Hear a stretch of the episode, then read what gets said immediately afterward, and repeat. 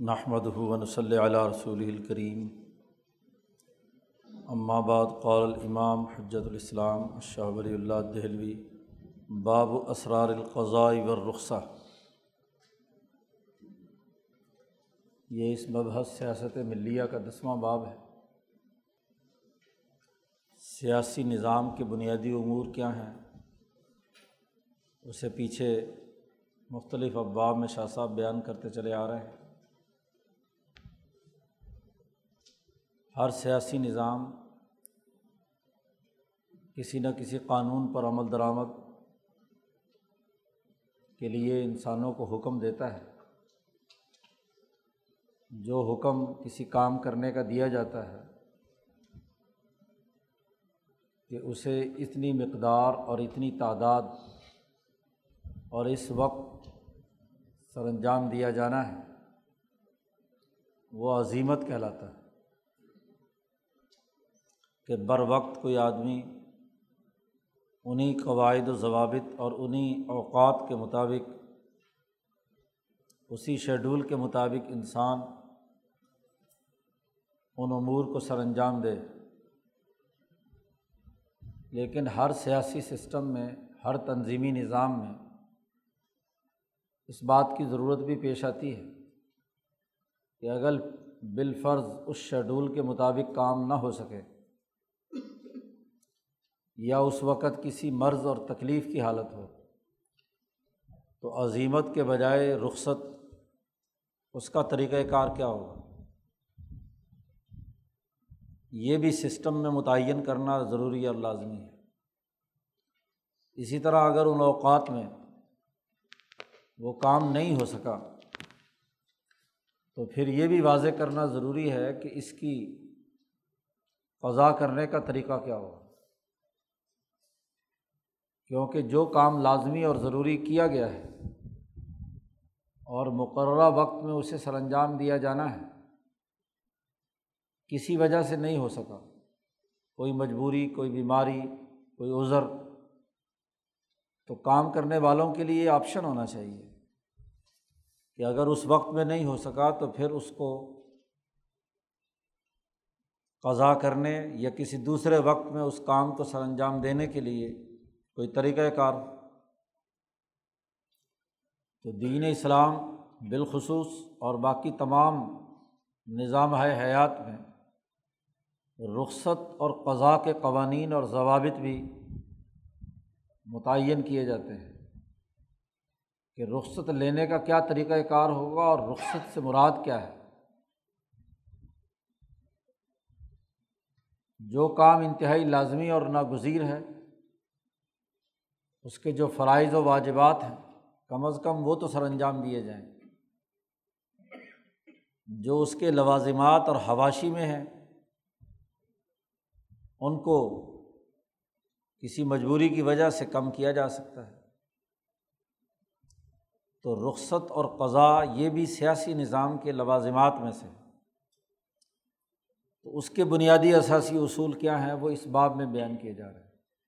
اسی لیے شاہ صاحب نے یہاں پہلا علمی قاعدہ یہ بیان کیا اے علم انا منت سیاستی سیاست کے لوازمات میں سے یہ بات ہے کہ انّا اضا عمیرہ بشعین اور نحیہ انشعین جب کسی کام کرنے کا حکم دیا جاتا ہے یا کسی کام کرنے سے روکا جاتا ہے ہر سیاسی نظام میں کچھ کاموں کے کرنے کا حکم ہوتا ہے اور کچھ کاموں سے روکا جاتا ہے۔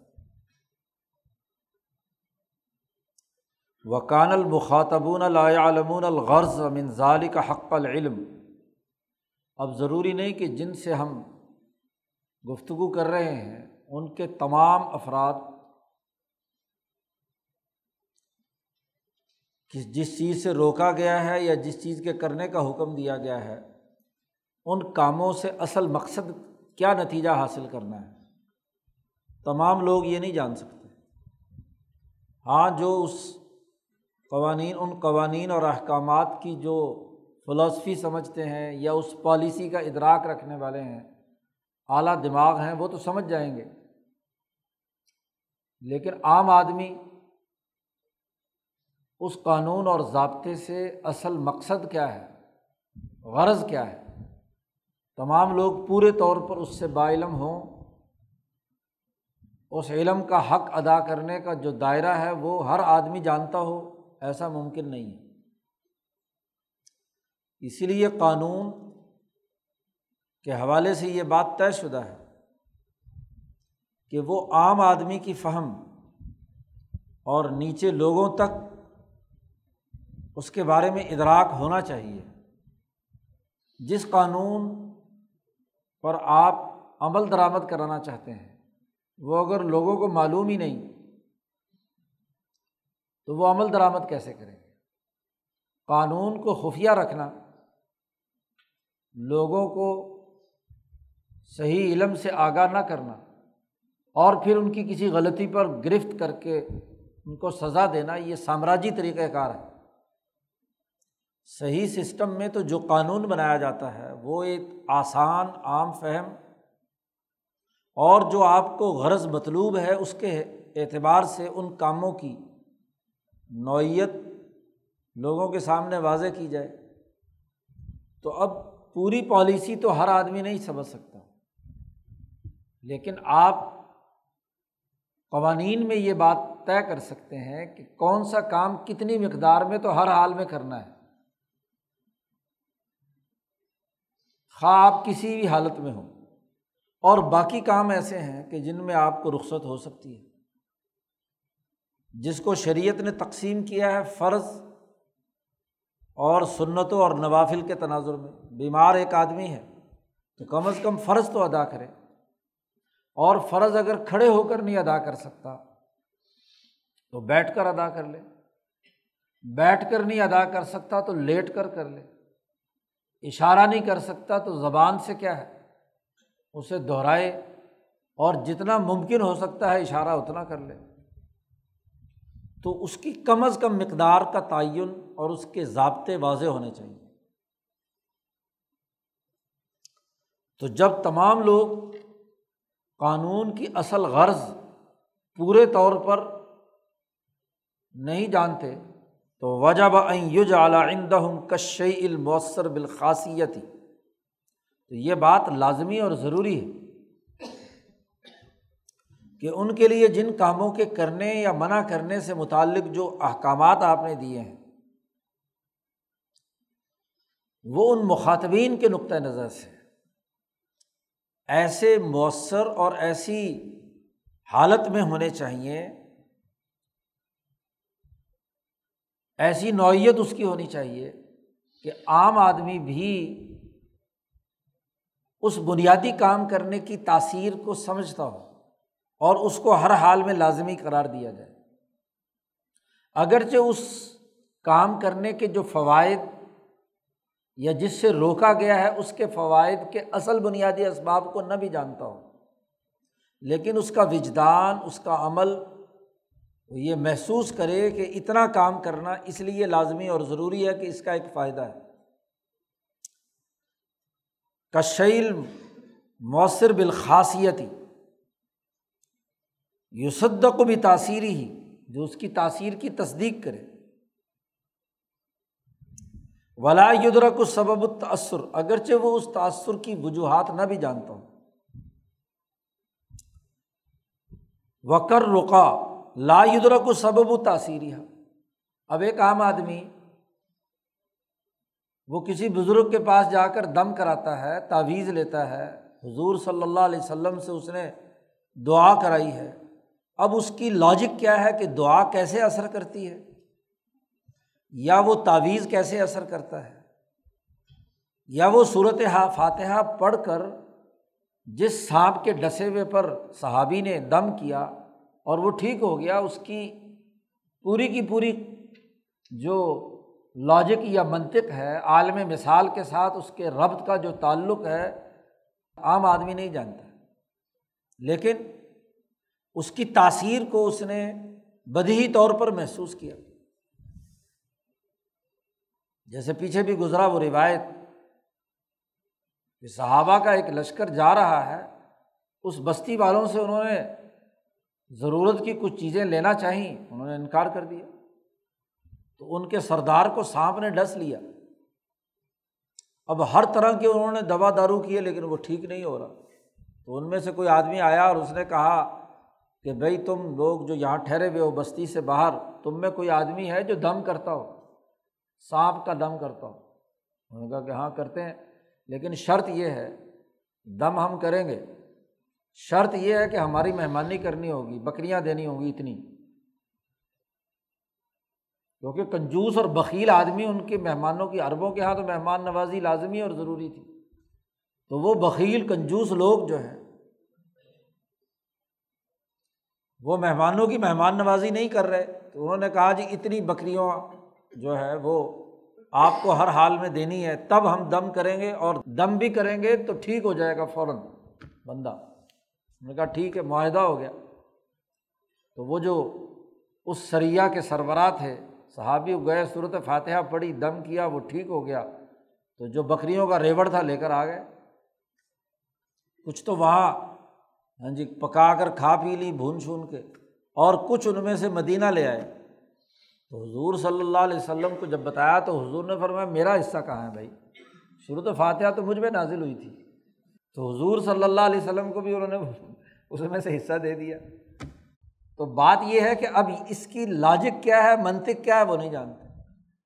اب لاکھ مولوی روکیں، واز کہیں، روشن خیال تقریریں کریں، لیکن ہر جگہ پہ تعویذ گنڈے والے اور دم والے ضرور پہنچ جاتے ہیں۔ اور ان کے خیال کے مطابق وہ دم یا تعویذ گنڈا جو ہے وہ اثر کرتا ہے۔ اس کو بطور مثال کے شاہ صاحب یہاں بیان کر رہے ہیں۔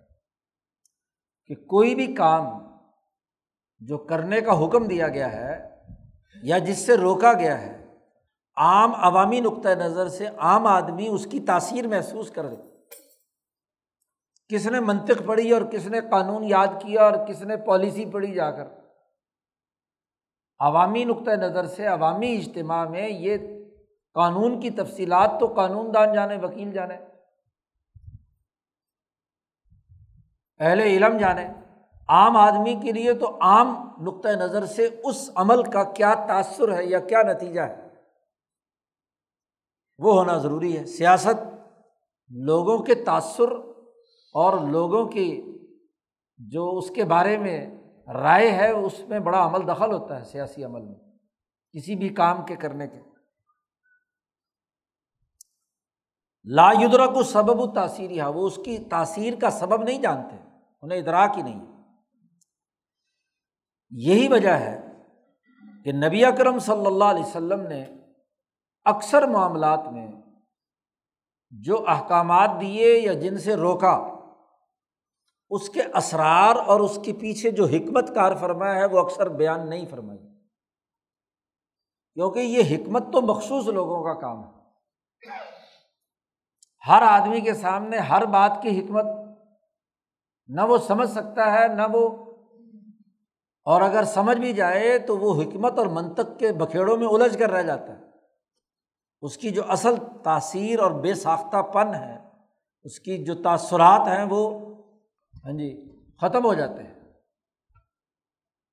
اسی لیے حضرت شاہ سعید احمد صاحب رائے پوری ایک جملہ فرمایا کرتے تھے، یہ جو زیادہ پڑھ لکھ جاتے ہیں نا یہ سسٹم کے مقابلے میں جو مزاحمتی شعور ہے اس سے آری ہو جاتا ہے۔ وہ ہر وقت وہ قانون کا خوف، اس سسٹم کی جو طاقت اور قوتیں ہیں، ان کا خوف ان پر سوار رہتا ہے۔ اور خاص طور پر اگر دماغ قانونی ہو، انہیں ہر وقت یہی رہتا ہے کہ پتہ نہیں کون سا قانون ٹوٹ جائے گا۔ سسٹم کے خلاف ہم نے بات کی لیکن ایک عام آدمی جب وہ تکلیف اور مصیبت میں مبتلا ہوتا ہے، اسے کوئی قانون کا لمبا چوڑا پتہ نہیں ہوتا، جو اس کے حقوق پورے نہیں کرتا، وہ میدان میں آتا ہے جدوجہد اور کوشش کرتا ہے، وہ مزاحمت کو آگے بڑھاتا ہے۔ تو جتنے احکامات اور نواحی کی حکمت اور عقل و شعور کے نام پر اس کی منطق اور لاجک جاننے والے ہوتے ہیں، کام میں اتنے ہی پسندی ہوتے ہیں۔ کام کرنے میں اتنے ہی سست ہو جاتے ہیں۔ وہ ان ضابطوں کی بھول بھلائیوں کے اندر ضابطے توڑنے کا جو جذبہ ہے، انقلابی جذبہ، وہ ان کے دماغ سے نکل جاتا ہے۔ اس لیے حضور نے تفصیل کے ساتھ اکثر احکامات کے اسرار اور راز بیان نہیں کیے۔ حتیٰ کہ بعض اسرار اور راز ایسے ہیں۔ مثلاً، حضور صلی اللہ علیہ وسلم نے اپنے ایک صحابی کو بیان کیے ہیں جنہیں صاحب السر رسول اللہ کہا جاتا ہے حضیفہ تبن الیمان رضی اللہ تعالیٰ عنہ۔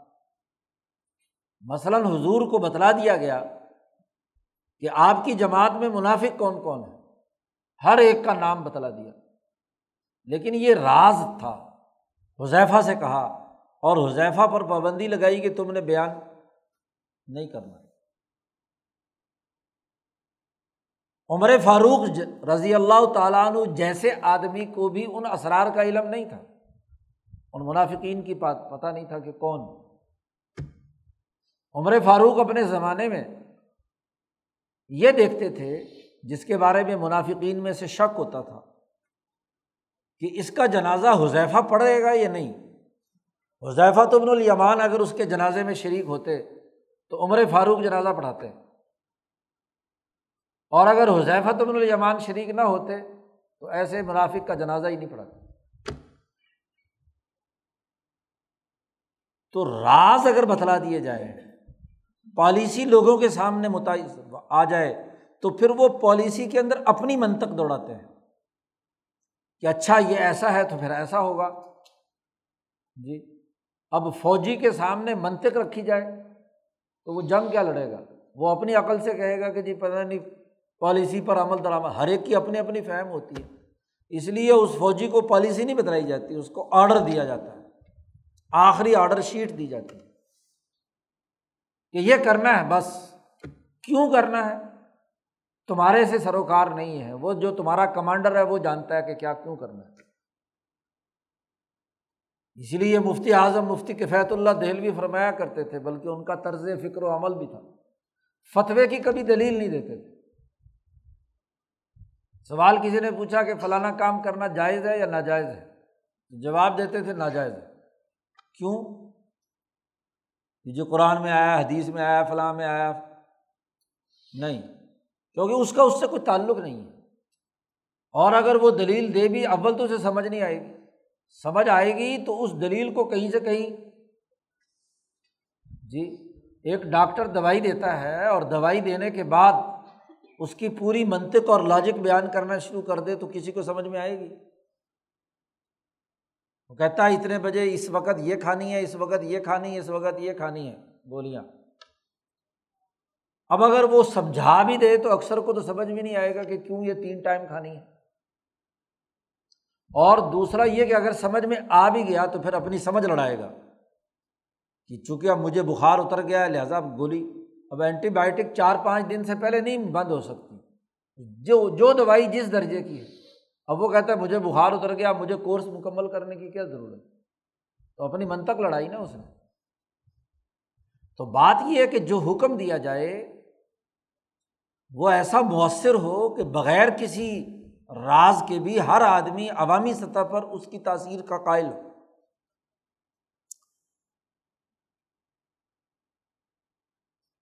حضور نے اس پر خاموشی اختیار کی۔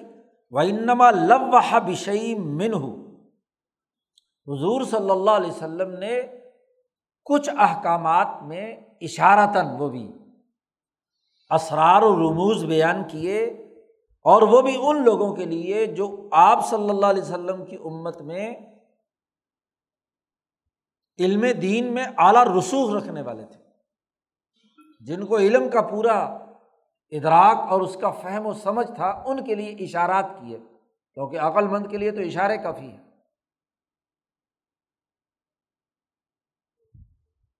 والدانی کا کانا اعتنا حملت الملت امن الخلفۂ راشدین اس لیے خلفۂ راشدین جو ملت کے سربراہان رہے اور دین کے تمام آئمہ نے انہوں نے بھرپور توجہ یہ دی کہ ملت کے جو بنیادی امور ہیں، ان کی عملی شکل متعین کر کے انہیں کے قائم کرنے کا حکم دیا کہ یہ کرنا ہے۔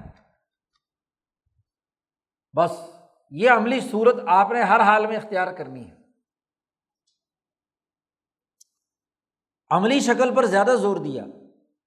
اس کی اصل روح یا مقصد اور نتیجہ جو مطلوب ہے، اس کو زیادہ تر بیان ہی نہیں کیا۔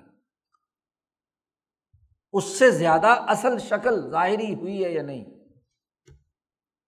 حتیٰ رویہ عمر رضی اللہ عنہ، یہاں تک کہ حضرت عمر رضی اللہ تعالیٰ عنہ سے یہ روایت ہے کہ انّا قولا کہ عمر فاروق فرماتے ہیں کہ احسب جزیت البحرینی و انف صلاحی و اجہز الجیش و انف صلاحی بحرین کا جو مال آیا تھا،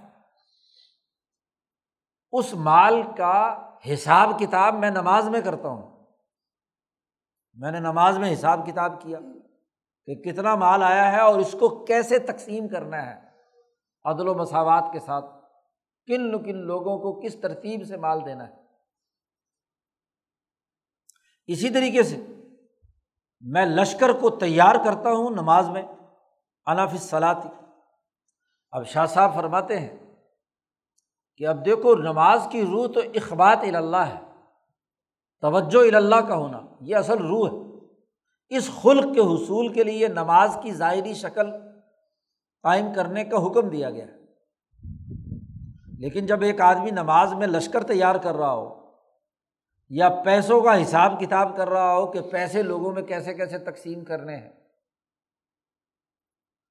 تو اس کے اندر اخبار اللہ کی کیفیت میں تو کمی آئے گی نا۔ لیکن جو ظاہری شکل ہے نماز کی وہ برقرار ہے۔ تو قانون یا سیاست کسی بھی عمل کی جو ظاہری شکل ہے اس کا پابند ہے۔ بنانا لازمی اور ضروری۔ پیچھے شاہ صاحب اسی حدیث کے بارے میں وضاحت کر چکے ہیں کہ تم میں سے کون ہے جو عمر ہو کہ بیک وقت اپنے دماغ کو اللہ کے حضور میں بھی اور بیک وقت وہ بحرین کے جزیا کا حساب کتاب بھی کر رہا ہو۔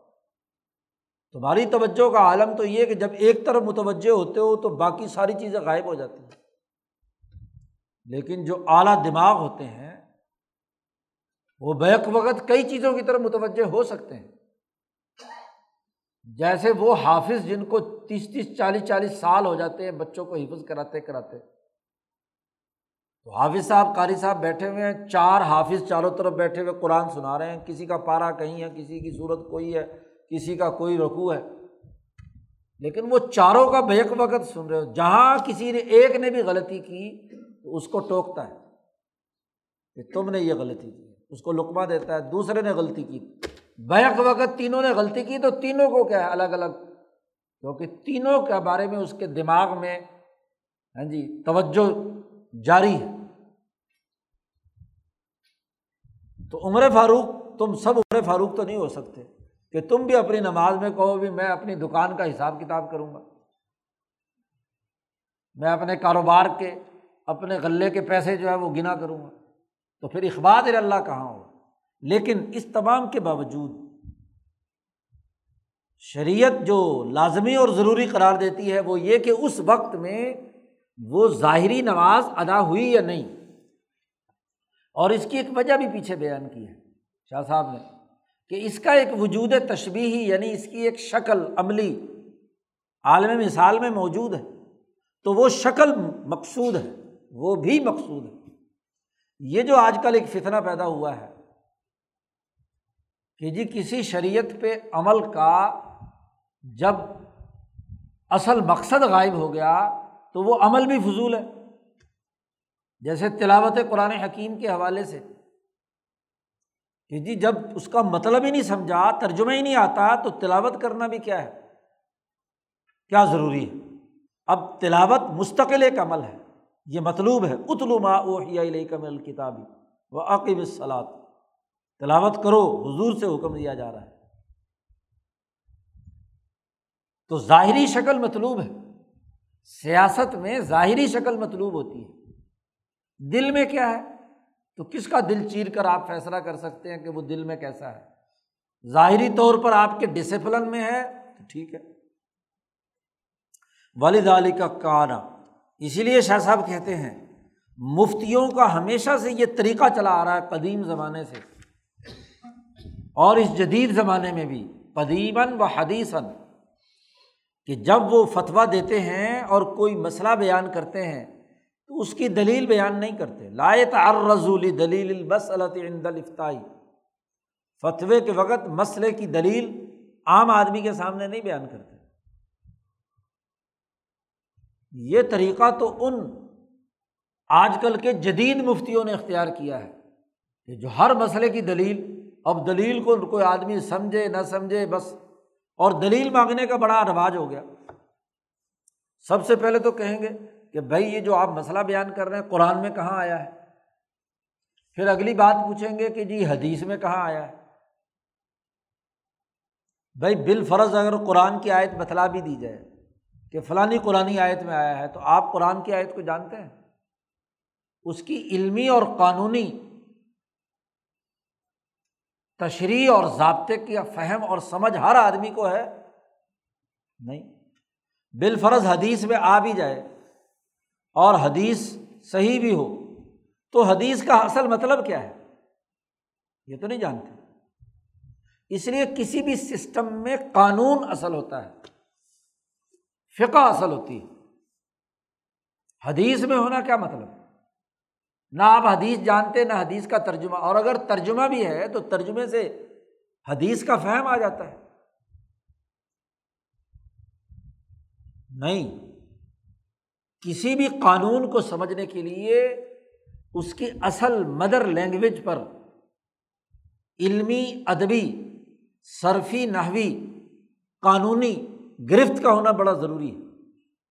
ہر آدمی جو انگریزی جانتا ہے، وہ کیا کوئی قانونی زبان کو سمجھ سکتا ہے؟ وہ جو قانونی زبان ہوتی ہے، لیگل لینگویج ہوتی ہے، وہ نہیں سمجھ سکتا۔ محض انگریزی پڑھنے سے تو نہیں آئے گا۔ ترجمہ اگر کر بھی لے، لیکن ہر قانون کا ایک پس منظر ہے۔ اور اکیلا وہی قانون نہیں۔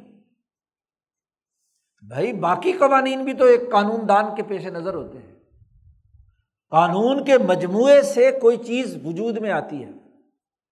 ایک آدمی ایک قانون یاد کر لے اور باقی قوانین کو پس پش ڈال کر کہے کہ جی میں اس میں میری رائے جو ہے وہ حتمی اور قطعی ہو گئی۔ اس لیے وہ آدمی جسے قانون کے تمام دائروں پر عبور ہے، اس کی رائے معتبر ہوگی۔ اور اس کی احساس پر جو سسٹم بنایا گیا ہے، جو اتھارٹی وجود میں لائی گئی ہے، اس پر عمل درآمد کرنا ضروری ہے۔ خود تہتر کا آئین سمجھ کر اپنی طرف سے کیا ہے، اس کا مطلب بیان کرنا شروع کر دو۔ اس کے لیے سسٹم ادارے بناتا ہے۔ ورنہ تو پھر عدالت کی کیا ضرورت ہے؟ ہر وکیل اپنی جگہ پہ قانون پڑھ کے کہے کہ دیکھو جی اس قانون کی خلاف ورزی ہوئی ہے، تو دوسرے کی گردن کاٹنے کے لیے چلا جائے۔ عدالت اور اتھارٹی اسی لیے بنائی گئی ہے کہ آپ اپنا فہم فہم قانون اس کے سامنے رکھیں۔ دوسرا، اپنا فہم قانون سامنے رکھے گا، پھر کوئی ایک طریقۂ کار کے مطابق اس کا فیصلہ کیا جائے گا کہ صحیح کیا ہے، غلط کیا ہے۔ پہلی علمی بات تو یہ جاننا ضروری ہے۔ کہ جب ہر آدمی قانون کی مکمل منطق نہیں جانتا، تو پھر عام آدمی کو ایک پروسیجر بنا کر دینا ہوگا۔ آپ کو کتھی طور پر اسے پابند بنانا ہوگا کہ یہ یہ کام تم نے ہر حال میں کرنے دوسری بات یہ واجبہ سجل الخذ بالمعموری حق تسجیل تسجیل کہتے ہیں، کسی اتھارٹی کی طرف سے کسی عمل کا آڈر جاری کر کے مہر لگانا۔ سجلا یو سجل تسجیل کا مطلب مہر لگا کر۔ باقاعدہ کسی اتھارٹی کی طرف سے جاری شدہ ہو۔ جس کام کے کرنے کا عوامی نقطۂ نظر سے۔ اور عوام اس کو مؤثر سمجھتے ہوں۔ پہلی بات وہ تھی دوسری بات یہ کہ جس کام کرنے کا حکم دیا ہے، اس کا دائرۂ کار متعین کریں کہ اس کی عظیمت اور حتمی شکل کیا ہے۔ بالفرض اگر یہ نہ ہو سکے تو پھر اس کی رخصت اور قضا کا کیا طریقہ کار ہے؟ یہ پروسیجر آپ کو طے کر کے باقاعدہ مہر لگا کر ہاں جی آڈر دے کر جاری کرنا ضروری ہے۔ حق و تسجیل۔ اور ایسے طریقے سے جاری کیا جائے کہ اگر کوئی آدمی یہ کام نہ کرے تو اسے گرفت میں لایا جا سکے۔ وہ یلام و اعلیٰ تر کی اشد الملامہ۔ سخت ترین اس کی ملامت کی جائے کہ اس نے یہ کام اپنا فریضہ ادا۔ جو امور کرنا لازمی اور ضروری ہے ان کو اور وہ تج انفسم اور ان کے نفوس کو رغبت دلائی جائے۔ یہ کام انتہائی لازمی اور ضروری ہے، اس کی ترغیب، اس کو کرو۔ اور مانوس بنایا جائے انہیں، جتنا بھی ممکن ہو سکے۔ کہ یہ کام کرو گے تو یہ یہ فائدے دنیا میں تو فوائد بتلانے ہوں گے، تاکہ عوام اس کی طرف متوجہ ہوں۔ نہ یہ کہ اس کی لاجک اور منطق اور اس کے اسرار بیان کرنا شروع کر دیں۔ وہ تو لوگ نہیں جانتے۔ کہ یہ جو قانون نافذ کیا گیا ہے، یہ جو کام کرنے کا حکم دیا گیا ہے یا جس سے روکا گیا ہے، اس کی ترغیب دینا، اس کے فوائد بتلانا۔ یہاں تک کہ حتیٰ تصیرہ داعیت الحق محیط بھی ظواہر و بوات نہیں اب چونکہ دین اسلام حق تبارک و تعالیٰ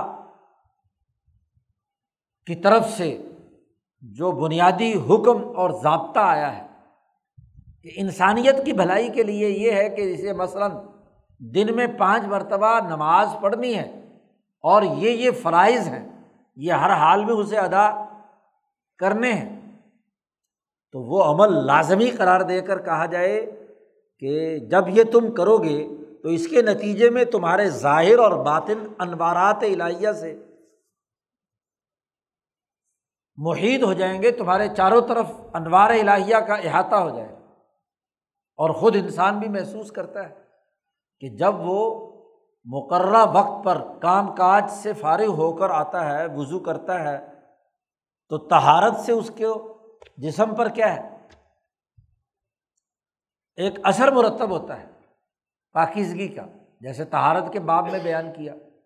اور پھر جب وہ اللہ کے حضور میں کھڑا ہوتا ہے اور ایک یکسوئی اور ایک اس کو لذت اور فرت حاصل ہوتی ہے، خوشی محسوس ہوتی ہے۔ تو انوارات الہیہ اس کا احاطہ کرتے ہیں۔ وائدہ کانا کزالک جب یہ لازمی ہو گیا کہ وہ عمل جو ضروری ہے اس کو لوگ مضبوطی سے پکڑیں، سختی سے اس کا حکم اور آڈر جاری کر دیا جائے۔ سما منع من المعموری بھی مانع ضروری اب ایسا عمل جو ہر حال میں کرنا ضروری تھا روزانہ۔ ایک آدمی ایک دفتر میں کام کرتا ہے، اسے صبح آٹھ بجے سے لے کر چار بجے تک کام کرنا ہے۔ مثلاً روزانہ ہر حال میں ایک مقررہ مقدار۔ لیکن جس کام کرنے کا حکم دیا گیا ہے، کوئی ایسی رکاوٹ پیدا ہو گئی کہ جس نے اس کام کرنے سے روک دیا، بیمار پڑ گیا، کمزوری ہو گئی، سفر پہ چلا گیا یا کوئی موزر آ گیا۔ تو واجبہ تو یہ بھی لازمی ہے کہ اس کا قائم مقام کوئی بدل اس کو دیا جائے۔ اس لیے کہ جب کوئی رکاوٹ پیدا ہو گئی اور کام کرنا بڑا ضروری تھا، تو پھر دو ہی شکلیں ہیں۔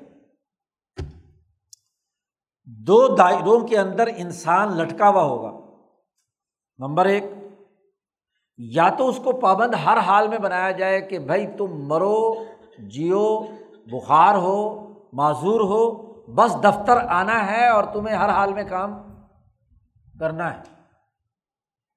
کوئی بھی حالت ہو، تمہیں ضرور ہر حال میں کیا ہے، جماعت کے ساتھ مسجد میں آ کر نماز پڑھنی ہے، چاہے کچھ بھی ہو جائے۔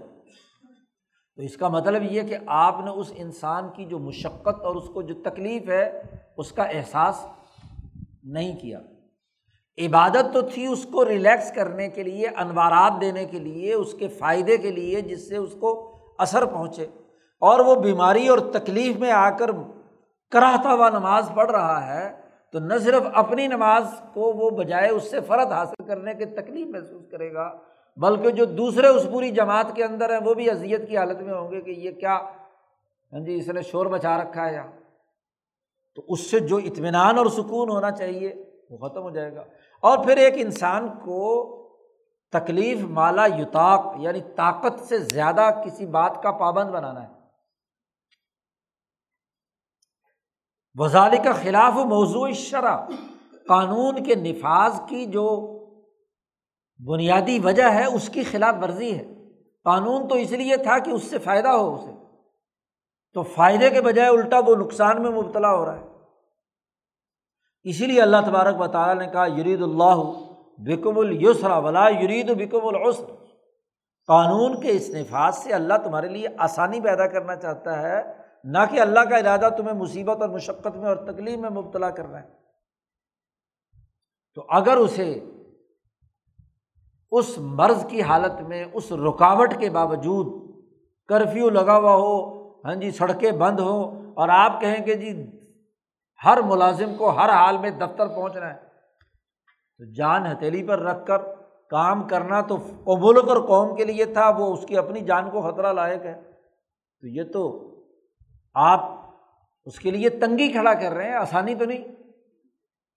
اور دوسری ممکنہ شکل یہ ہو سکتی ہے کہ وہ کام سرے سے کیا ہے، نظر انداز کر دیا جائے کہ چونکہ جی اب رکاوٹ ہو گئی، اب بیمار پڑ گیا یا کوئی عذر لاحق ہو گیا۔ اب اس عذر کا لازمی تقاضا یہ ہے کہ بس آج کے دن نماز پڑھی نہ جائے، بس چھٹی، فارغ۔ آج کے دن دفتر کا کوئی کام نہ کیا جائے۔ و اما یوم بسا برا زہر بالکل لیا اس کام کو سرے سے پس پشت ڈال دیا جائے۔ اور جب پس پشت ایک دن ڈالا، دو دن ڈالا، دو چار دن بیمار ہوا، تو پھر کیا ہوتا ہے؟ ایسا ایسا انسانی نفس جو ہے مانوس ہو جاتا ہے کہ جی چھٹی وٹی کر لو تو کوئی فرق نہیں پڑتا۔ تو سست اور قائل ہو جاتا ہے۔ جو کام کرنا لازمی اور ضروری تھا اس کی فکر ہی اسے نہیں رہتی۔ پھر وہ بہانے بہانے سے کیا ہے؟ چھٹیاں کرتا رہتا ہے۔ تو جو فائدہ اس کام کرنے سے ہونا چاہیے تھا وہ نہیں ہوگا۔ اور اپنے ذمہ داری کو محمل چھوڑنے، بیکار چھوڑنے میں وہ خود ریلیکس ہو جائے گا۔ جی اس کی طرف کوئی توجہ اس کی نہیں رہے گی۔ تو دو میں سے کوئی ایک چیز ضرور ہوگی، اگر سرے سے اس کام کا کوئی مقام نہ دیا جائے۔ اور اگر پابند بنایا جائے تو پھر تکلیف کا معاملہ ہے۔ شاہ صاحب نے یہاں درمیان میں ایک مثال سے بات بیان کی۔ شاہ صاحب کہتے انما تمر النفس تمرین دابت صابہ انسانی نفس ایسا واقع ہوا ہے کہ یہ ایک مشکل جانور کی طرح ہے، جیسے اڑیل گھوڑا ہوتا ہے، یا جیسے گدھا ہوتا ہے ضدی گدھا۔ ایسے ہی یہ نفس ہے۔ اس کو مشق روزانہ کرائی جائے تو پھر یہ سیدھا رہتا ہے۔ اور جہاں اس کو تھوڑا سا رسی ڈھیلی چھوڑو تو پھر یہ کیا ہے؟ بس کوئی کام نہیں کرتا۔ تو یہ نفس جو ہے وہ اڑیل گھوڑے کی طرح ہاں جی سہولت پسندی کی طرف جاتا ہے۔ اس لیے جیسے اس گھوڑے کے لیے مسلسل مشق جو سخت ریاضت ہے، جیسے سیاست الفرس میں فرض کی سیاست، گھوڑے کی سیاست اس کے بغیر نہیں ہوتی کہ جو روزانہ اسے صبح سے اٹھ کر شام تک کام کرنے ہیں، روزانہ کرائے جائے۔ ایک سپاہی ہے، ایک فوجی ہے۔ اسے روزانہ جو مقررہ کام ہے وہ کرائیں گے۔ نہیں تو چار دن بعد وہ سست ہو جائے گا۔ ایک پہلوان ہے، روزانہ اگر وہ اکھاڑے میں نہیں اترتا تو کچھ دنوں کے بعد کیا ہے؟ پہلوانی ختم ہو جائے گی۔ تو اس کے لیے روزانہ کرنا ضروری۔ یوگ تنم و منہا الفت و رغبہ لیکن اسی کے ساتھ ساتھ اس کو رغبت بھی دلائی جائے، شوق بھی دلائی جائے، اس کے ساتھ ساتھ اس کی تمام کام۔ اسی طریقے سے منش تغلب بے ریاضتی نفس ہی۔ شاہ صاحب نے چند مثالیں دی۔ مثلاً جو آدمی ایک سالق سلوک طے کرنے والا، ایک سچا ایمان ہاں، سیکھنے والا، جب اپنے نفس کی، اپنی ذات کی ریاضت میں مشغول ہوتا ہے، تو اسے اپنے نفس کو کنٹرول میں رکھنا ہے۔ او تعلیم الاطفالی یا ایک اور مثال دی کہ جو آدمی بچوں کی تعلیم پر معمور ہے اسے بچوں کے ساتھ ایسی حکمت عملی سے پیش آنا ہے، کہ نہ تو وہ نفرت کے ساتھ بھاگ جائیں ایسی اس کے ساتھ رد عمل اختیار کیا جائے اور نہ ہی اتنا ڈھیلا چھوڑ دیا جائے کہ روزانہ کلاس سے غائب ہوں یا کلاس میں بیٹھ کر موبائل سے کھیل رہے ہوں۔ آج کل تو موبائل سے کھیلنے کا سب سے اچھا موقع ہے نا۔ یا استاد ایسا ہو کہ پرواہ نہ کرے کوئی کھیل رہا ہے ادھر ادھر شرارتیں کر رہے ہیں تو بس کوئی پرواہ نہیں۔ نہیں، جو معلم بچوں کے پڑھانے والا ہے، اسے دونوں چیزوں میں ایک بیلنس رکھنا ہے کہ نہ ہی فری ہو جائے اور نہ ہی اتنی سختی ہو کہ جس کے نتیجے میں وہ کیا ہے، بھاگ جائے۔ او تمرین دباب بھی، یا جانوروں کی مشق کرانے کا طریقہ کار بنا بھی ظالی کا آپ جانتے ہیں کہ کیسا ماہر آدمی جو ایک تعلیم کا ماہر ہے، جو اپنے ریاضت، نفس کا ماہر ہے، یا جانوروں کی تعلیم و تربیت پر ہاں جی گھوڑوں کی تربیت کے لیے جو سائنس ہوتا ہے، جو گھوڑے کی نفسیات کو جان کر اس کے مطابق کام لیتا ہے، وہ جانتا ہے کہ مسلسل کام کرنے سے کام کی مشق کیسے ہوتی ہے۔ اور کس سبب سے عمل کرنا آسان ہے؟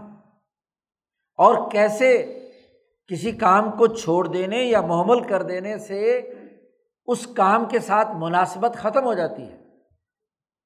جی۔ اور کیسے انسانی نفس کسی عمل کے کرنے سے جب عادت چھوٹ جائے تو اتنی مصیبت اس کو ہوتی ہے۔ اور جب کافی دنوں کی چھٹی کے بعد کام کرنے آئے تو کتنا بھاری ہوتا ہے اس پر کام کرنا۔ دو مہینے، ڈھائی مہینے کی چھٹیوں کے بعد طالب علم پڑھنے آتے ہیں تو کتنا مصیبت انہیں لگتا ہے۔ پڑھنا۔ فائن رام العدا الہی اگر دوبارہ اس کو وہی عادت بنانی ہو، تو بڑی دوبارہ اس کے ساتھ مانوس بنانے کے لیے محنت اور مشقت کرنی پڑتی ہے۔ چھٹیوں کے زمانے میں وہ ساری مشق غائب ہو جاتی ہے۔ اب جب یہ بات لازمی ہو گئی کہ دونوں میں توازن اور اعتدال پیدا کرنا ہے، تو جو کام کرنے لازمی تھے، ان کا کوئی نہ کوئی قائم مقام ہونا چاہیے۔ چلو اصل اعلیٰ درجے میں نہ ہو سکے تو کم سے کم درجے میں کچھ نہ کچھ تو ہو۔ فلاں بدھ ایزن پھر لازمی اور ضروری ہے اس وقت کہ اگر وہ مقررہ وقت پر کام نہیں ہوا تو اس کے ذمے لازم ہو کہ یہ کام تو تمہیں اتنا کرنا ہی کرنا ہے۔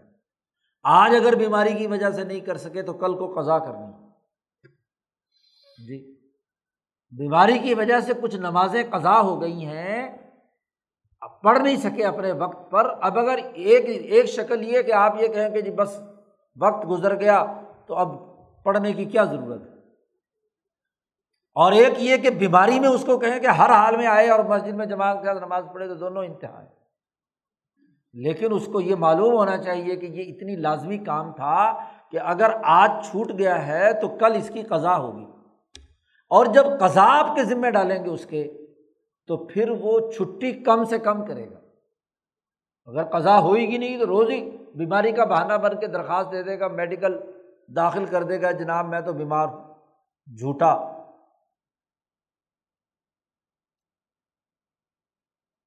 اضافات وقت العمل، جب عمل کا وقت فوت ہو گیا تو اب قضا کرنا لازمی ہے۔ اس لیے لوگ بڑا شوق ہوتا ہے کہ جی مجھے ذکر کی اجازت دے دیں۔ میں نے کہا بھائی ذکر کی اجازت اس کو ہوگی کہ جو ذکر چھوڑے نہیں، مسلسل کرنا ہے، روزانہ کرنا ہے۔ اور اگر کسی عذر کی وجہ سے کسی دن کسی مصروفیت یا کسی تکلیف کی وجہ سے چھوٹ جائے، تو اگلے دن اس کی قضا بھی کرنی۔ اب اس دن کا بھی اپنا کرنا ہے، تو پھر اس کی تب تو مشق ہوگی۔ ورنہ ایک دفعہ چھوٹا تو مہینوں غائب، اور پھر کبھی جوش چڑھتا ہے کہ جی ہم پھر ذکر کرنا چاہتے ہیں۔ تو جو کام کرنا ہو، وہ مسلسل کرے تو پھر تو مشق ہوگا۔ مشق ہوگی، ورنہ تو کیا ہے؟ نتیجہ نہیں نکلے گا اسی طریقے سے ومنر رخص فی العمل۔ اور اگر رخصت کی ضرورت پیش آئے، مثلاً کھڑے ہو کر نماز نہیں پڑھ سکتا، تو اس کو رخصت دے دی کہ بھائی چلو بیٹھ کر پڑھ لو۔ جی۔ سفر کی حالت میں مشقت تھی تو اس کو رخصت دے دی کہ بجائے چار کے بجائے دو پڑھ لو۔ تو کوئی نہ کوئی تاکہ عادت اس کی برقرار رہے۔ لیت عطا من ہو تاکہ وہ عمل وجود میں آئے اور اس کے لیے آسان ہو۔ اب اس سلسلے میں جو قاعدہ اور ضابطہ ہے، بنیادی وہ تو یہی ہے کہ ولعمدہ تو فی ظالی کا ان رخصتیں دینے میں سب سے بہترین وہ اندازہ ہے جو مکلفین کی حالت، جن کو پابند کیا جا رہا ہے، ان کی حالت کے بارے میں جو اس قانون کو بنانے والے یعنی نبی اکرم صلی اللہ علیہ وسلم نے یا شریعت نے جو اندازہ لگا کر اس کے لیے مقدار متعین کی وہ غرض العملی و اجزا ہلتی لابدہ منحافی تحصیلی ذالک الغرض اور اس عمل کے جو غرض اصل ہے، جو اس کو جانتا ہے، اور اس کی جو ذیلی اجزاء بن سکتے تھے، لازمی اور ضروری، تاکہ وہ غرض اس سے حاصل ہو سکے۔ مثلاً قیام نہیں کر سکتا تو اس کو کہا کہ بیٹھ کر نماز پڑھ لو تو قیام کا قائم مقام تو آ جائے۔ سجدہ نہیں کر سکتا تو کم از کم کیا ہے؟ اشارہ کر لے۔ سجدے کسی اس کا قائم مقام آ جائے۔ تاکہ غرض جو ہے، جو مقصود ہے اقبات اللہ وہ تو حاصل ہو جائے۔ اگرچہ اس کی اصل حقیقت تو جو اعلیٰ دماغ ہوتے ہیں، جو اس قانون کا نفاذ کرنے والے ہوتے ہیں، بنانے والے ہوتے ہیں، وہ جانتے ہیں۔ لیکن وہ معذالی کا اس کے باوجود بھی اس کے کچھ اصول ہیں۔ جس کو رسوخ فی العلم رکھنے والے علم کے ماہرین جانتے ہیں۔ اگرچہ نبی اکرم صلی اللہ علیہ وسلم ہی اس کا اصل مقصد تو سمجھتے ہیں، لیکن جو راسخون فی العلم ہیں، وہ ان اصولوں کو جانتے ہیں۔ نمبر ایک۔ پہلی بات تو یہ سمجھنی چاہیے کہ جو کام کیا جا رہا ہے، اس کا کوئی رکن اور شرط یہ رکنیت اور شرط کی بحث پیچھے شاہ صاحب باب الحکمی والے اللہ میں بیان کر کے آئے کہ کسی حکم کا رکن کیا ہے اور اس کی بنیادی شرط کیا ہے۔ شرط وہ ہوتی ہے کہ اگر شرط نہ پائی جائے تو وہ چیز ہی وجود میں نہیں آتی۔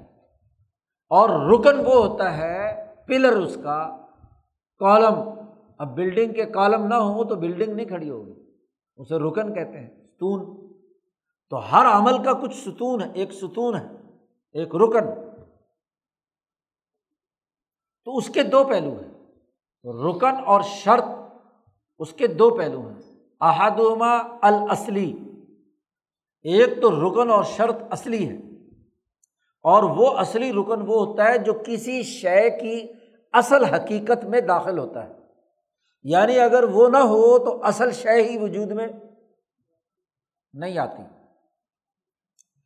یا تو اصل شے کی حقیقت میں داخل ہوتا ہے یا اس کو لازم ہوتا ہے، لوازمات میں سے ہوتا ہے کہ لا یو تدو بدون ہی بن نظری الا اصل الغرض من ہو اس کام سے جو اصل مقصود اور غرض ہے، وہ اتنی مقدار میں وجود میں نہیں آئے گی جس سے وہ غرض حاصل ہو سکے۔ ایسا لازم ہے۔ جیسے مثلاً دعا، اب اخبات اللہ میں اللہ کے سامنے دعا ضروری ہے۔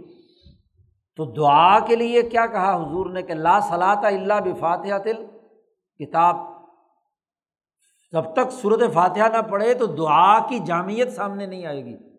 تو اس کا مطلب یہ ہوا کہ صورت فاتحہ کیا بن گئی؟ رکن۔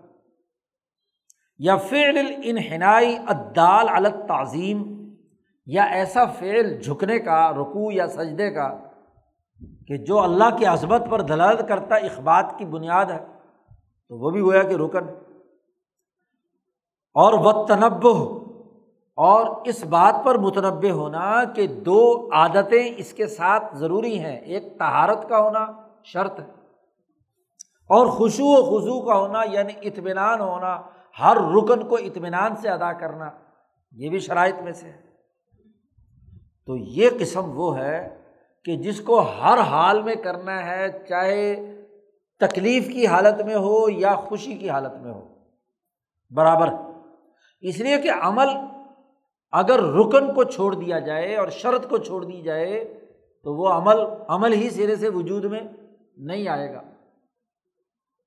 تو ایک تو احکامات میں سے وہ حکم ہوتا ہے جو اس کا بنیادی رکن ہے۔ اس کے بغیر وہ چیز نہیں ہو سکتی۔ ایک دن میں مثلاً دفتر کے ایک ملازم کے ذمے ایک کام لگایا گیا کہ آج آپ نے فلاں شعبے کی حساب کتاب کی بال فرض آپ کو رپورٹ پیش کرنی ہے۔ اب اس کے کچھ تو بنیادی امور ہیں۔ جی۔ اصلی چیزیں جس کے بغیر رپورٹ ہو ہی نہیں سکتی۔ اور ایک اس کے پھر آگے لوازمات اور تکمیلات اور اس کی ہاں جی مزید اس کا انالیسز ہے۔ بنیادی حساب کتاب آخری فگر مثلاً کہ یہ آمد ہوئی اور یہ خرچ ہوا۔ اب اگر یہ حساب کتاب نہیں آیا بیلنس شیٹ نہیں بنی، تو اس کا مطلب یہ کہ اس دن کا کام وہ کام ہی نہیں ہوا۔ ایک یہ کہ یہ ہونے کے بعد اگلا مرحلہ ہوتا ہے اس کا کیا؟ کہ یہ انالیسس کیا جائے کہ اس کی کن کن مددات میں کتنا خرچ ہوا اور کن کن مددات میں اور کس کس شعبے سے کتنی رقم آئی۔ مثال، تو یہ تو تکمیلی بات ہے نا۔ تو اگر بیمار آدمی ہے اور اسے کام کرنا ہے ہر حال میں، رپورٹ چاہیے ہے، تو کم از کم یہ فگر تو دے کہ آج کا کل ڈیٹا کیا ہے۔ وسانی ہی ماں۔ دوسری شکل کیا ہے؟ ات تکمیلی کہ وہ رکن اور شرط یا وہ اس کے متعلقہ جو امور ہیں وہ تکمیل کے لیے ہیں۔ وہ اس لیے مشروع کیے گئے ہیں، لکونی ہی واجباً لمان آخر، کسی اور معنی کے یعنی اس شے کے داخل میں وہ چیز نہیں ہے۔ کسی اور پہلو کی وجہ سے اسے لازمی قرار دیا گیا ہے۔ محتاج توقیتی اور اس کے لیے مثلاً وقت ضروری ہے۔ اب اگر وقت مقرر کیا گیا تھا کہ صبح ناشتے کے بعد آٹھ سے لے کر چار بجے تک دفتر میں کام کرنا ہے۔ جی۔ اور بیماری اور تکلیف کی وجہ سے مثلاً اس وقت میں کام نہیں کر سکا کوئی آدمی۔ اور اس دن وہ کام کرنا ضروری ہے۔ اگلے وقت میں آ کر کام کر لے۔ جی کیا جا سکتا نا؟ وقت شے کی حقیقت میں داخل نہیں۔ ہے وہ تو سہولت کے لیے تھا۔ اسی طریقے سے مثلاً یہ نماز جس وقت میں ادا کرنی تھی، تو وقت کا اول تو دورانیہ بڑا بنا دیا۔ ہر وقت نماز کا جو ہے، وہ گھنٹے سوا گھنٹے سے کم تو کوئی بھی وقت نہیں۔ تو تین تین گھنٹے تک کا بھی وقت۔ ہے تو بڑا وقت ہے جس میں چار فرض پڑھنے ہیں۔ تو اسے موقع دے دیا۔ اور بال فرض اگر وہ وقت چھوٹ بھی گیا تو داخلے شہر میں داخل نہیں ہے۔ تو قضا ہے۔ اگلے وقت میں کیا ہے اس کو؟ پڑھ سکتا ہے۔ بلا وقت الوقت لہو احسن من حاضر تا کیونکہ وہ وقت اس سے بہتر اور کوئی وقت ہو نہیں سکتا کہ رات کو آرام کیا ہوا ہے، صبح کو اطمینان سے ناشتہ واشتہ کر کے دفتر آ کر ہاں جی آٹھ بجے سے چار بجے کا ٹائم بڑا مناسب ٹائم ہے، جس میں کیا ہے، وہ مثلاً کام کر سکتا ہے۔ اول اعلیٰ صالحتن یا وہ ایسا آلہ ہے جس سے اصل غرض حاصل ہو سکتی ہے اور آج کل آلے کی مثال مثلاً آپ کو حساب کتاب دینا ہے تو کمپیوٹر کا آلہ ہے، اگر وہ آٹھ بجے سے چار بجے کے درمیان خراب رہا بال فرض، اب شہر میں تو داخل نہیں ہے۔ اور چار بجے ٹھیک ہو کر آ گیا تو کام تو آج کا کرنا ہے یا نہیں کرنا؟ اب اس لیے کہ چونکہ جی وقت نہیں رہا، سرکار نے کون سا پوچھنا ہے؟ تو فوراً گیا، گھر پہنچ جاتے ہیں۔ پرائیویٹ والے چھوڑتے ہیں جان۔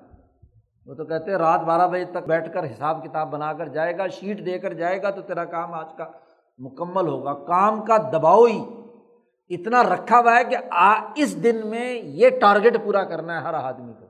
مقررہ وقت میں ہو جائے تو ہو جائے، نہیں تو پھر بھی دس بارہ گھنٹے تک کھینچتے۔ لیکن چونکہ سرکار جہاں کوئی پوچھ گچھ نہیں، حالانکہ ایک چھوٹی سی پرائیویٹ کمپنی وہ اپنے ڈسپلن نظم و ضبط کو برقرار رکھتی ہے۔ اور حکومت جو بہت بڑا نظم و نسق ہے، اس کو تو زیادہ بہتر طریقے سے اپنا نظم و نسق قائم کرنا تھا۔ اور چونکہ سامراجی نظام میں یہاں انگریزوں نے ایسی حالت ڈالی ہے، یہاں کی بیوروکریسی کو، یہاں کے کلرکوں کو، یہاں کے افسروں کو، کہ وقت پر کام بھی نہیں کرنا اور جب وقت ختم ہو جائے تو پھر ویسے چھوڑ کے بھاگ جانا۔ اب روزانہ کا ٹارگیٹ طے کر کے اس کو پورا کرنے کا کوئی عمل نہیں۔ لے ادائی اصل غرضی کامل انوافر وہ حاضل قسم انشان ہی یہ جو تکمیلی قسم ہے، اس میں مصیبت یا تکلیف کے وقت میں رخصت دی جاتی ہے۔ کہ چلو ٹھیک ہے، تکلیف ہے، تو اگلے وقت میں کام کر لو۔ اور نہیں تو اسی کام کو اگلے دن کرنا، لیکن اگلے دن کا کام بھی ساتھ ہی کرنا ہے۔ دو دنوں کا کام رکا ہوا جو ہے نا اگلے دن کرواتے ہیں۔ وہ اعلیٰ حاضل اصل اسی اصول پر مناسب ہے کہ اس رخصت کو سمجھا جائے، اس کی تخریج کو سمجھا جائے کہ مثلاً فی ترکی استقبال قبل تحری آپ ایسی جنگل میں ہیں کہ آپ کو قبلے کا پتہ نہیں چل رہا، قبلہ شرط ہے نماز کے لیے۔ لیکن تکمیلی شرط ہے۔ تکمیل کے لیے یہ ضروری ہے۔ لیکن ایسے صحرا میں ہے جہاں کوئی قبلہ بتلانے والا بھی نہیں ہے، اور اندھیری رات ہے کہ جس کی وجہ سے آپ کو پتہ نہیں چل رہا کہ قبلہ کدھر ہے۔ کیونکہ چاندنی رات ہے اور ستارے آسمان پر ہیں، پھر تو آپ ستاروں سے جو ستاروں کا علم رکھنے والے ہیں، وہ جان لیتے ہیں کہ مغرب کدھر ہے۔ فرض کیا ہندوستان میں یا پاکستان کے علاقوں میں۔ اور اگر شام کے علاقوں میں ہے تو مشرق، جنوب کس طرف ہے جدھر نماز پڑھی جا سکتی ہے؟ ساؤتھ افریقہ میں ہے تو شمال کس طرف تو اگر کسی کو قبلہ نہیں معلوم ہو رہا تو تحری اور غور و فکر کرنے کی اس کو اجازت دی ہے۔ اور کہا ہے کہ اگر تحری سے کر لے تو ٹھیک ہے، اور اگر غلط رخ پر بھی نماز پڑھ لی، بعد میں صبح کو پتہ چلا کہ قبلہ تو دوسری طرف تھا، تو نماز ہو جائے گی۔ یہ تو تکلیف مالا یوتاق۔ یہ ایسے ہی وہ آدمی کہ جو بالکل ننگا ہے، کپڑا نام کو کوئی چیز نہیں اس کے پاس۔ کسی اور کا کپڑا لے کر بھی نماز نہیں پڑھ سکتا، ایسی جگہ پر ہے۔ ایسا کوئی حادثہ وقوع پذیر ہوا۔ تو اب اس کے لیے لازمی نہیں ہے کہ وہ کپڑے کا انتظار کرے، نماز تو اسے پڑھنی ہے نا۔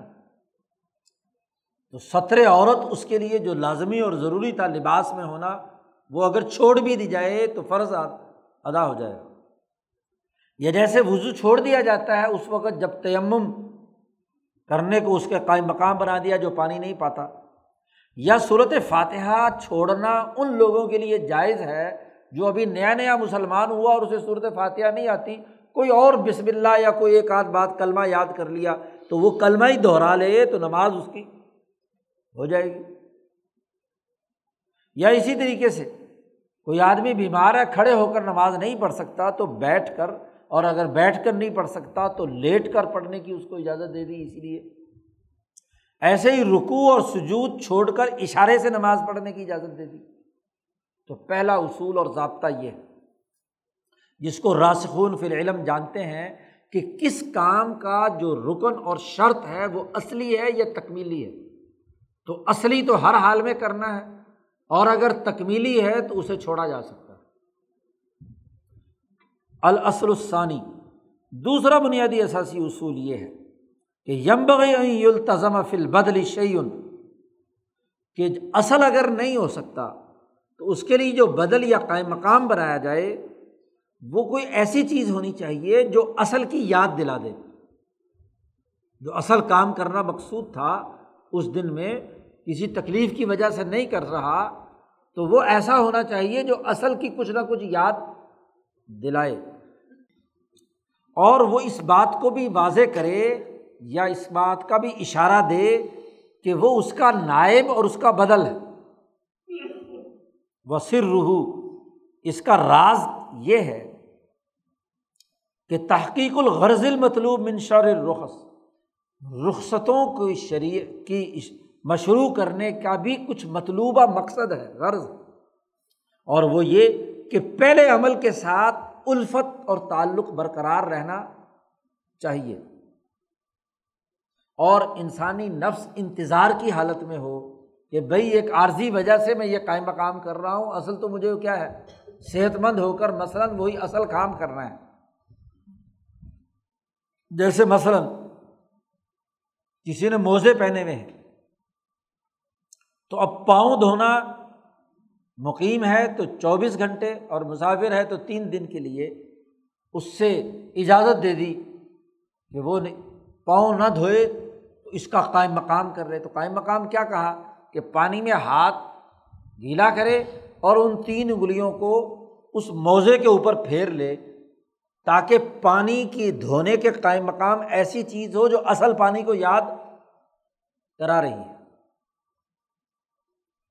پھر اس کے لیے بدت بھی مقرر کی ہے۔ یہ نہیں کہ موزے چڑھا لیے ہیں، اب چھ مہینے تک چڑھائے ہوئے ہیں اور موسا ہی مسا کرتا جا رہا ہے۔ نہیں، اگر مقیم ہے تو چوبیس گھنٹے کے بعد اتار کر پاؤں دھوئے۔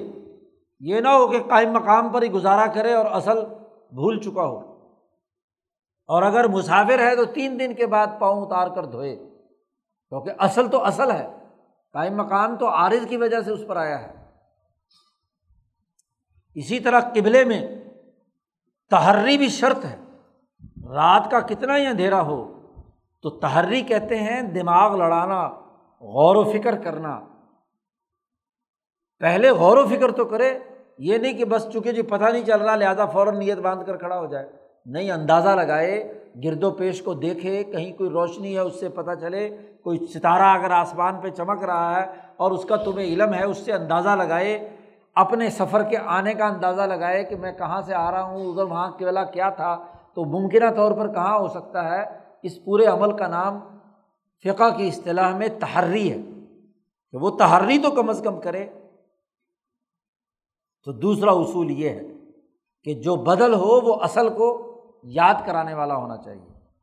تیسرا اصول یہ ہے کہ اصل الثالث، وہ جو تکلیف یا حرج ہے، جس کی وجہ سے آپ اصل کام چھوڑ رہے ہیں، اس کی بھی کوئی حد مقرر کرنا ضروری ہے۔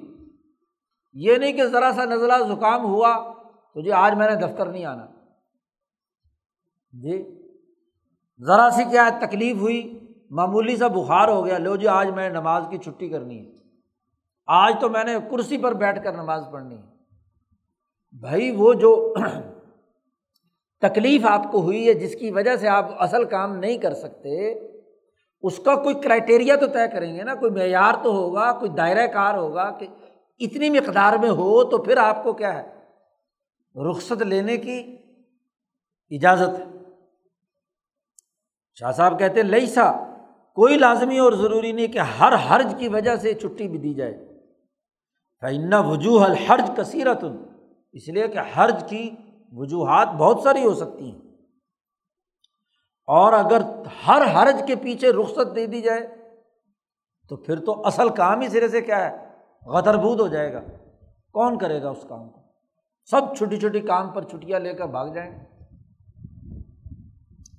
اور ول فی ظالی کا اور اس حرج کا تمام پہلوؤں کو انکار کر، اس کو، اس کا استقصا کرنا، احاطہ کرنا، یہ اس کی طرف اپنی توجہ کو دور کر دیتا ہے اور پھر تھکاوٹ، ذرا سی تھکاوٹ ہو گئی اور اس تھکاوٹ کی بنیاد پر آپ نے کہا کہ جب مجھے چھٹی چاہیے، ایسا نہیں۔ اب اس کے لیے ضروری ہے کہ وہ المعرف انقیادی شرعی و استقامت نفس کہ وہ ایسی، ایسا حرج ہو کہ جس حرج میں آپ ڈسپلن پر عمل تو کرنا چاہتے ہیں، لیکن مجبوری ہے۔ آپ بالکل صحیح اخلاص کے ساتھ کام کرنا چاہتے ہیں، لیکن مجبوری کی وجہ سے آپ نہیں کر رہے۔ لیکن آپ بار بار ذرا ذرا سی معمولی سی چیز پر چھٹیاں کرنا چاہتے ہیں، تو اس کا مطلب یہ کہ آپ قانون شکن ہیں، قانون توڑنا چاہتے ہیں، آپ اس کے فرما بردار نہیں بننا چاہ رہے۔ تو حرج ایسا ہونا چاہیے کہ جس سے پتہ چلے کہ واقعتاً آپ کو کیا ہے، اجازت اور رخصت کی ضرورت تو حکمت نے تقاضا کیا، حکمت کا تقاضا یہ ہے کہ جتنی بھی گفتگو حرج سے متعلق ہو، وہ وہ ہو جس کا اکثر طور پر وقوع پذیر ہونا ایسے معاملات کے اندر ہوتا ہو۔ اور لوگ ایسے صورت میں ابتلا میں، مصیبت میں مبتلا ہوں، تکلیف میں مبتلا ہوں، اس کا جائزہ لے کر متعین کیا جائے گا۔ خاص طور پر وہ قوم جن کی زبان میں قرآن نازل ہوا، مثلاً پہلا قانون اور آئین اور دستور بنا، وہ کس چیز کو تکلیف محسوس کرتے ہیں؟ جس کی وجہ سے حرج ہو۔ اور انہیں کی عادات و اطوار جو اس وقت قانون سازی کے پیش نظر ہے، اس کو کیا ہے؟ سامنے رکھا جاتا ہے۔ کیونکہ جب دستور ساز اسمبلی دستور بنا رہی ہے، تو اس دستور ساز لوگوں نے اپنے گرد و پیش کے حالات کے تناظر میں جس پس منظر میں پورا آئین بنایا ہے، اس کی احساس پر اگلی قانون سازی ہوگی نا۔ اب دو سو سال پرانا امریکہ کا آئین ہے، تو ان آئین بنانے والوں نے جو دستور کی، جو بنیادی شکیں رکھی ہیں، وہ تو غیر متبدل ہے نا۔ جب تک آپ کوئی نیا دستور بنانے کے لیے نئی دستور ساز اسمبلی کا انتخاب نہ کرائیں، تو قرآن نازل ہو گیا ہے۔ اب وہاں تو نئی دستور ساز اسمبلی، کوئی نیا نبی آ ہی نہیں سکتا۔ جی تو وہ دائرہ ایک متعین ہو چکا ہے کہ ان کی زبان میں اور ان کی عادات میں جو چیز حرج تھی وہ حرج قرار پائے گی۔ جاوز ملاحظت کون طاعت مؤثرتاً بالخاصیتی حیثما ام کنا ممکن حد تک اس زمانے کے بنیادی دستور اور آئین کے دائرے سے تجاوز نہیں کیا جائے۔ تجاوز کرنا مناسب نہیں۔ ہے اسی لیے سفر میں ایک حد مقرر کر دی کہ کون سا سفر ہے جس میں آپ کو قصر کرنے کی رخصت کی اجازت ہے۔ اس کی حد بندی مقرر کر دی۔ اب سفر میں نماز چھوڑ، قصر کرنے کے حوالے سے سفر کی ایک مدت مقرر کر دی۔ اس کا دورانیہ جو ہے وہ متعین کر دیا کہ کتنا سفر ہو تو پھر کیا ہے، وہ سفر کہلائے گا۔ مشقت والے کام، کاشتکاری یا مزدوری والے عمل ہاں جی اس کو بنیاد نہیں بنایا گیا۔ اور اس کی وجہ پیچھے بھی ایک شاہ صاحب بیان کر کے آئے ہیں کہ بھائی یہ جو کاشتکاری ہے یا صنعت کی کام ہے یا مزدوری ہے، یہ تو روز کا کام ہے۔ سفر تو کبھی کبھی اللہ ماشاء اللہ ہے۔ روز تو کوئی آدمی بیگ اٹھائے سفر کی حالت میں نہیں ہوتا۔ تو یہ تو کسی کسی وقت پیش آتا ہے کسی ضرورت کے تحت۔ اور پھر اس سفر کے بارے میں خود حضور نے بھی فرما دیا کہ یہ سفر تو ہے، یہ کتا تم من النار۔ یہ جہنم کے ٹکڑوں میں سے ایک ٹکڑا ہے۔ گھر بار سے دور ہونا انسان کے لیے۔ لیکن گھر میں ہو اور مشقت والا کام کرے، اور اگر اس مشقت کی وجہ سے ہم اس سے نماز کی قصر کر دیں، تو اسے تو روزانہ مزدوری کرنی ہے، روزانہ کاشتکاری کرنی ہے، تو اس کو کس ضابطے میں لے کر آئیں گے؟ کسی ضابطے میں اس کو نہیں لایا جا سکتا۔ جب سفر بنیاد بنی، تو سفر میں اگر کوئی آرام دہ سفر بھی ہے، تب بھی اس کو اجازت اور رخصت دے دی گئی۔ یہ تین بنیادی اثاثی اصول ہے جو راسخون فی العلم جانتے ہیں، جو ان قوانین کی بنیادی چیزوں کے۔ اور اس کے بعد دو فائدے بیان کیے ہیں۔ باب کے آخر میں پہلا فائدہ بیان کیا ہے کہ ولقضاء من ہو قزاؤن بے مسلم معقول مسلم معقول۔ ایک قضا وہ ہوتی ہے کہ جو بسر معقول ہوتا ہے۔ مثلاً نماز کی قضا ہے۔ تو نماز جو چھوٹی تھی ویسی ہی اتنی ہی مقدار میں، اتنی ہی تعداد میں آپ نے نماز دوسری جگہ پر کہی۔ تو اس نماز میں اور اس نماز میں عقلی طور پر کیا ہے؟ آپ نے وہی چیز قضا کر لی، کوئی فرق نہیں کرتے اس یا روزے کی جگہ پر روزہ رکھ لیا، روزہ چھوٹ گیا تھا تو روزے کی جگہ پہ روزہ رکھ لیا۔ اور ایک قضا جو ہوتی ہے وہ وہ کہ غیر معقول اور غیر معقول قضا وہ ہوتی ہے کہ ایک آدمی اتنا بوڑھا ہو گیا کہ اب وہ نمازیں پڑھ نہیں سکتا، روزہ رکھ نہیں سکتا اور روزے کی قضا دینی ہے، تو اس کے بدلے میں کیا کر دیا؟ فدیا دے دو۔ اب یہ پیسے دینا نماز کی جو ادائیگی یا قضا کی جو شکل ہے غیر معقول بات۔ یعنی کوئی پیسے کا نماز کے ساتھ کوئی تعلق نہیں ہے، لیکن قضا کی یہ شکل ہے۔ یہ ایک فائدہ یہاں شاہ صاحب نے بیان کر دیا۔ اسی طرح ایک دوسرا فائدہ بیان کر دیا کہ ہر ایک حکم جو اللہ کے لیے جس کا کرنے کا حکم دیا گیا ہے، اس کا اصل مقصد تو یہ ہے کہ انسان کا دل اللہ کے حکم کے سامنے فرما بردار جھک جائے۔ ہاں جی اللہ کی عظمت کے حوالے سے نفس کا مواخذہ ہو۔ کانا کل عمل کل کل من عمل من غیر قصد ولا عظیمت اوم ہوا من جن سے لائے تکامل قصد ہو اب ہر وہ عمل جو بغیر قصد اور بغیر ارادے کے ہوا، اور یا وہ ایسی جنس میں تھا جس میں قصد اور ارادہ مکمل نہیں ہے، ادھورا۔ جی تو ایسا عمل بھی ظاہری شکل میں ہمیں دیکھنا ہے۔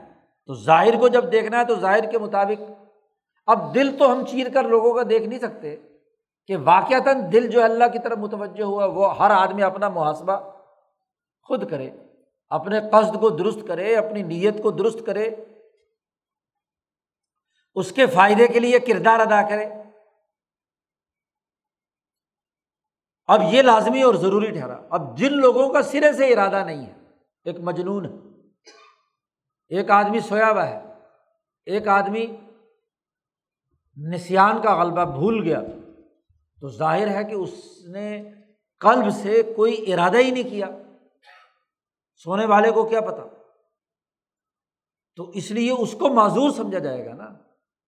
اس پر ہم یہ نہیں کہیں گے۔ ایک آدمی جان بوجھ کر نماز نہیں پڑھ رہا، اپنے قصد اور ارادے سے، اور کہتا ہے، چلو جی اب نہیں تو کل قدا کر لوں گا۔ تو ظاہر ہے کہ اس کا قلب مجرم ہے۔ اس نے پڑھنے کا وقت بھی تھا اور نماز یاد بھی آئی۔ ہاں جی تو وہ ہاں جی اس کے باوجود نہیں پڑھ رہا تو اس کا مطلب یہ کہ اس کے دماغ میں کیا ہے؟ اس حکم کی خلاف ورزی کا جرسومہ موجود ہے۔ انقیاد اللہ جو ہے وہ نہیں ہے۔ لیکن جو آدمی بھول، بھولنے سے، کسی نسان سے، کسی اور وجہ سے، جو حضور نے فرمایا کہ رفیع القلم و انصلاسن تین لوگوں سے قلم جو ہے وہ اٹھا لیا گیا ہے۔ ہاں جی۔ تو جو بھول چوک ہے ہاں جی نسان ہے سویابہ ہے، وغیرہ وغیرہ۔ یا جیسے وہ عورت جو حیض کی حالت میں ہے، ایام اس کو شروع ہوئے ہوئے ہیں، تو نماز ختم کر دی اس کی، کیونکہ وہ اس کے لیے ایک طبی مسئلہ ہے کہ تہارت حاصل نہیں کر سکتی۔ جب تہارت حاصل نہیں کر سکتی، تو نماز کیسے پڑھے گی؟ حالانکہ دل اس کا اللہ کی طرف نماز پڑھنا چاہتی بھی ہے تو نہیں پڑھ سکتی۔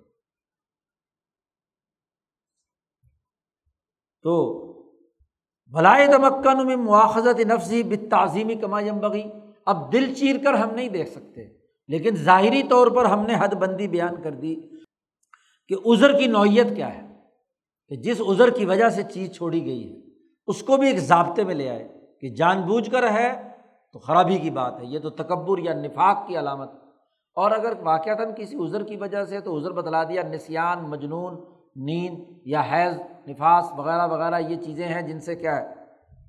تاکہ مکمل طور پر لوگ تکلیف میں نہ ہوں، کیونکہ وہ ایسے معذور لوگ دل سے تو اللہ کی طرف متوجہ ہیں، لیکن عمل کرنا ان کے لیے کیا ہے؟ ممکن نہیں ہے۔ اسی لیے نبی اکرم صلی اللہ علیہ وسلم نے فرمایا رفیع القلم و انصلاسن تین آدمیوں سے کیا ہے؟ قلم اٹھا لیا گیا ہے یعنی ان کو کوئی سزا وزا سونے والا جب تک جاگے نہ۔ نماز کے وقت میں اگر سویا رہا، کسی نے جگایا نہیں، تو ان کو کوئی سزا حضور نے فرمایا کہ نہیں ہوگی۔ بچہ جب تک بالغ نہ ہو، مجنون جب تک ہوش میں نہ آ جائے، تبھی ارادے اور قصد کا تعلق اس کے ساتھ قائم ہوگا۔ تو تین لوگوں پر اس طرح حضور نے فرما دیا۔ تو یہ بھی لازمی اور ضروری ہے کہ رخصت اور قضا کے وقت ان امور کو بھی پیش نظر رکھا جائے۔ تو جیسے یہ اوقات نماز، عبادات، احکامات دیگر جو خرید و فروخت کے معاملات ہیں، یہ تمام قوانین، قضاء اور رخصت کے وہاں جاری ہوتے ہیں، ایسے دنیا کے ہر نظام میں جاری ہوتے ہیں۔ اور یہ کسی بھی امت اور قوم کی سیاست کے لازمی تقاضے میں سے ہے کہ جب آپ ایک مکمل سسٹم دے رہے ہیں، تو سسٹم کا کوئی شعبہ جو ہے وہ آپ کی نظروں سے غائب نہیں ہونا چاہیے۔ جہاں رخصت کی ضرورت ہے رخصت، جہاں قضا کی ضرورت ہے، وہاں قضا اور جہاں لازمی کرنا ضروری ہے تو اس کا مطابق عمل کرنا ضروری ہے۔ یہاں تک سیاسیات کے جو بنیادی اثاثی امور ہیں، ان دس ابواب میں شاہ صاحب نے بیان کر دیے، بنیادی اصول دس ابواب میں۔ اب ان اصولوں کی روشنی میں کسی سوسائٹی کا ارتفاقات کا نظام سسٹم درست بنانا اور کرنا۔ اس کے لیے جن اصولوں اور ضابطوں کی ضرورت ہے، وہ اگلے باپ سے شروع ہو رہے ہیں اور اگلا باپ بڑا اہم ہے۔ انقلاب، اس سیاسی اصولوں پر انقلاب برپا کرنے کے بنیادی لوازمات اور تقاضے کیا ہیں اور نبی اکرم صلی اللہ علیہ وسلم نے کیا انقلاب برپا کیا اور کیوں کیا؟ اس زمانے کے سیاسی، معاشی، سماجی حالات کیا تھے جس کے خلاف نبی کو بھیجا گیا اور نبی نے اس کے لیے جد وجہد اور کوشش کی۔ اگلا باپ بڑا اہم ہے اور اس میں عنوان یہ قائم کیا ہے کہ ارتفاقات صالحہ کا قائم کرنا اور غلط سسٹم کو توڑنا مم مقاصد نبوتی نبوت کے مقاصد میں سے ہے۔ تو یہ بڑی بنیادی بحث ہے۔ یہاں اس کی تفصیلات اور اس کے دلائل اور جو اثر عبارت شاہ صاحب کی ہے وہ آپ کے سامنے آئے گی۔ اس کو یاد کرنا بھی ضروری ہے۔ ان شاء اللہ اگلے ہفتے بعد پڑھیں گے۔ اللہ